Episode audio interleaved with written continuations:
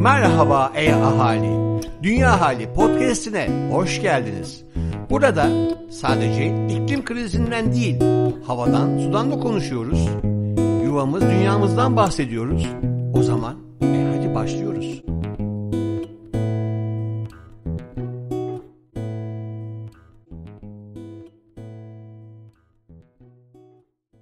Dünya ahalinden herkese merhaba. Ben Lal Saran.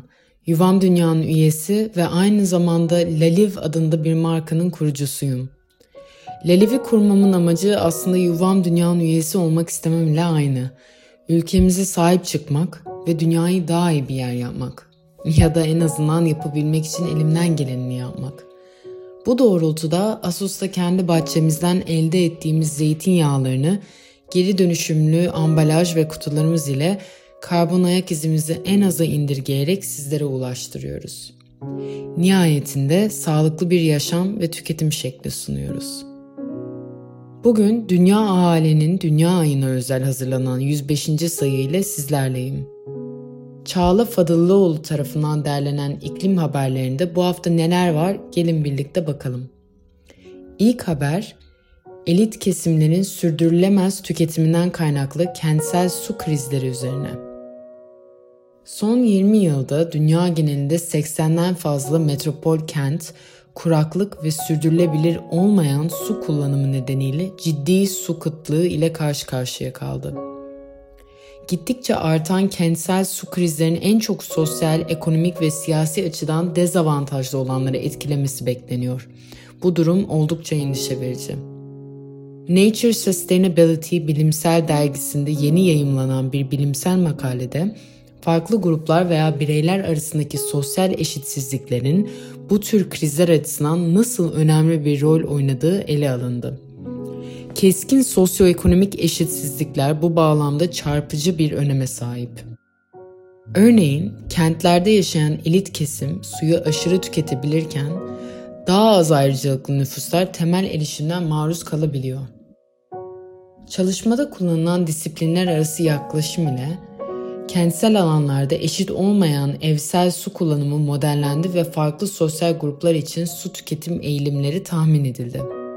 Sonuçlara göre Cape Town'da yaşayan elit kesimin sürdürülemez su kullanımı kentsel su krizini ciddi derecede etkileyebiliyor.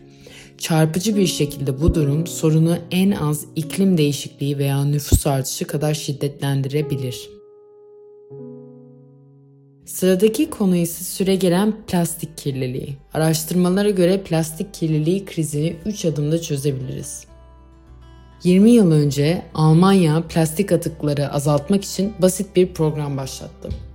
İnsanlar tek kullanımlık plastik şişede içecek satın aldıklarında küçük bir ekstra ücret ödüyorlar ve kullanılmış şişeyi bir iade merkezine bırakarak bunu geri alıyorlar. Diğer pek çok ülkede de benzer teşvikler var. Bu uygulama insanları plastik şişelerini geri vermeye teşvik ederek çöp atmayı azalttı. Ancak insanlar geri dönüştürülecek plastik şişelerde içecek satın almanın sorun olmayacağına dair güven duydukları için bu uygulama tek kullanımlık şişelerde istenmeyen bir artışa da neden oldu.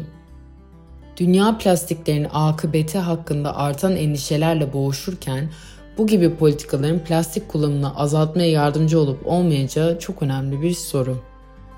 Tahminlere göre 1950 ile 2021 yılları arasında üretilen 8.7 milyar ton plastik atığın sadece %11'i geri dönüşüme girdi.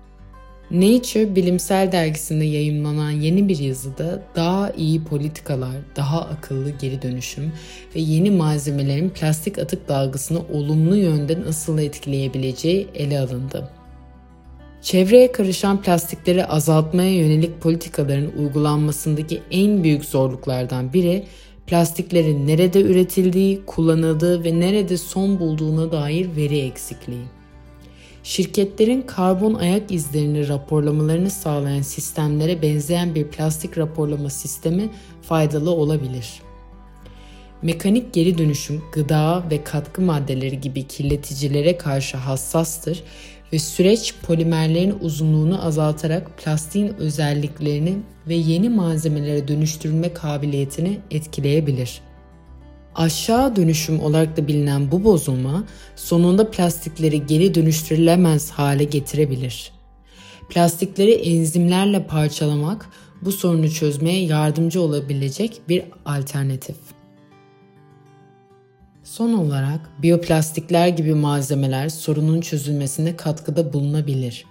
Günümüzde en büyük iki biyoplastik kategorisi olan PHA'lar ve PLA'lar hem biyobazlılar hem de biyolojik olarak parçalanabiliyorlar. Gıda paketleme, çatal bıçak takımı ve tekstil gibi uygulamalarda kullanılmaktalar. Çeşitli şirketler biyoplastik yapmak için milyarlarca dolar yatırım yapıyor. Ancak biyoplastikler şu anda yılda üretilen 400 milyon tondan fazla plastiğin yalnızca yüzde birini oluşturuyorlar. Dünya ahalinin bu özel sayısında birçok içerik sizleri bekliyor. Dünya Günü'nün hikayesini ve bu yılki temasını Sima Özkan tarafından kaleme alınan Bursa'dan Bahar Güncesi'ni, Anadolu Sıvacısı ve yeşil ağaç kakan kuşların hikayelerini afet sonrası kültürel mirasın sürdürülmesini ve daha fazlasını okumak için sizi son sayımıza bekliyoruz. Bu bölümün sonuna geldik. Daha detaylı okumak, incelemek ve abone olmak için sizi açıklamaları incelemeye davet ediyorum. Paylaşımlarınız ve desteğiniz çok çok değerli. Bir sonraki podcast'te deyin sağlıkla, sevgiyle kalın.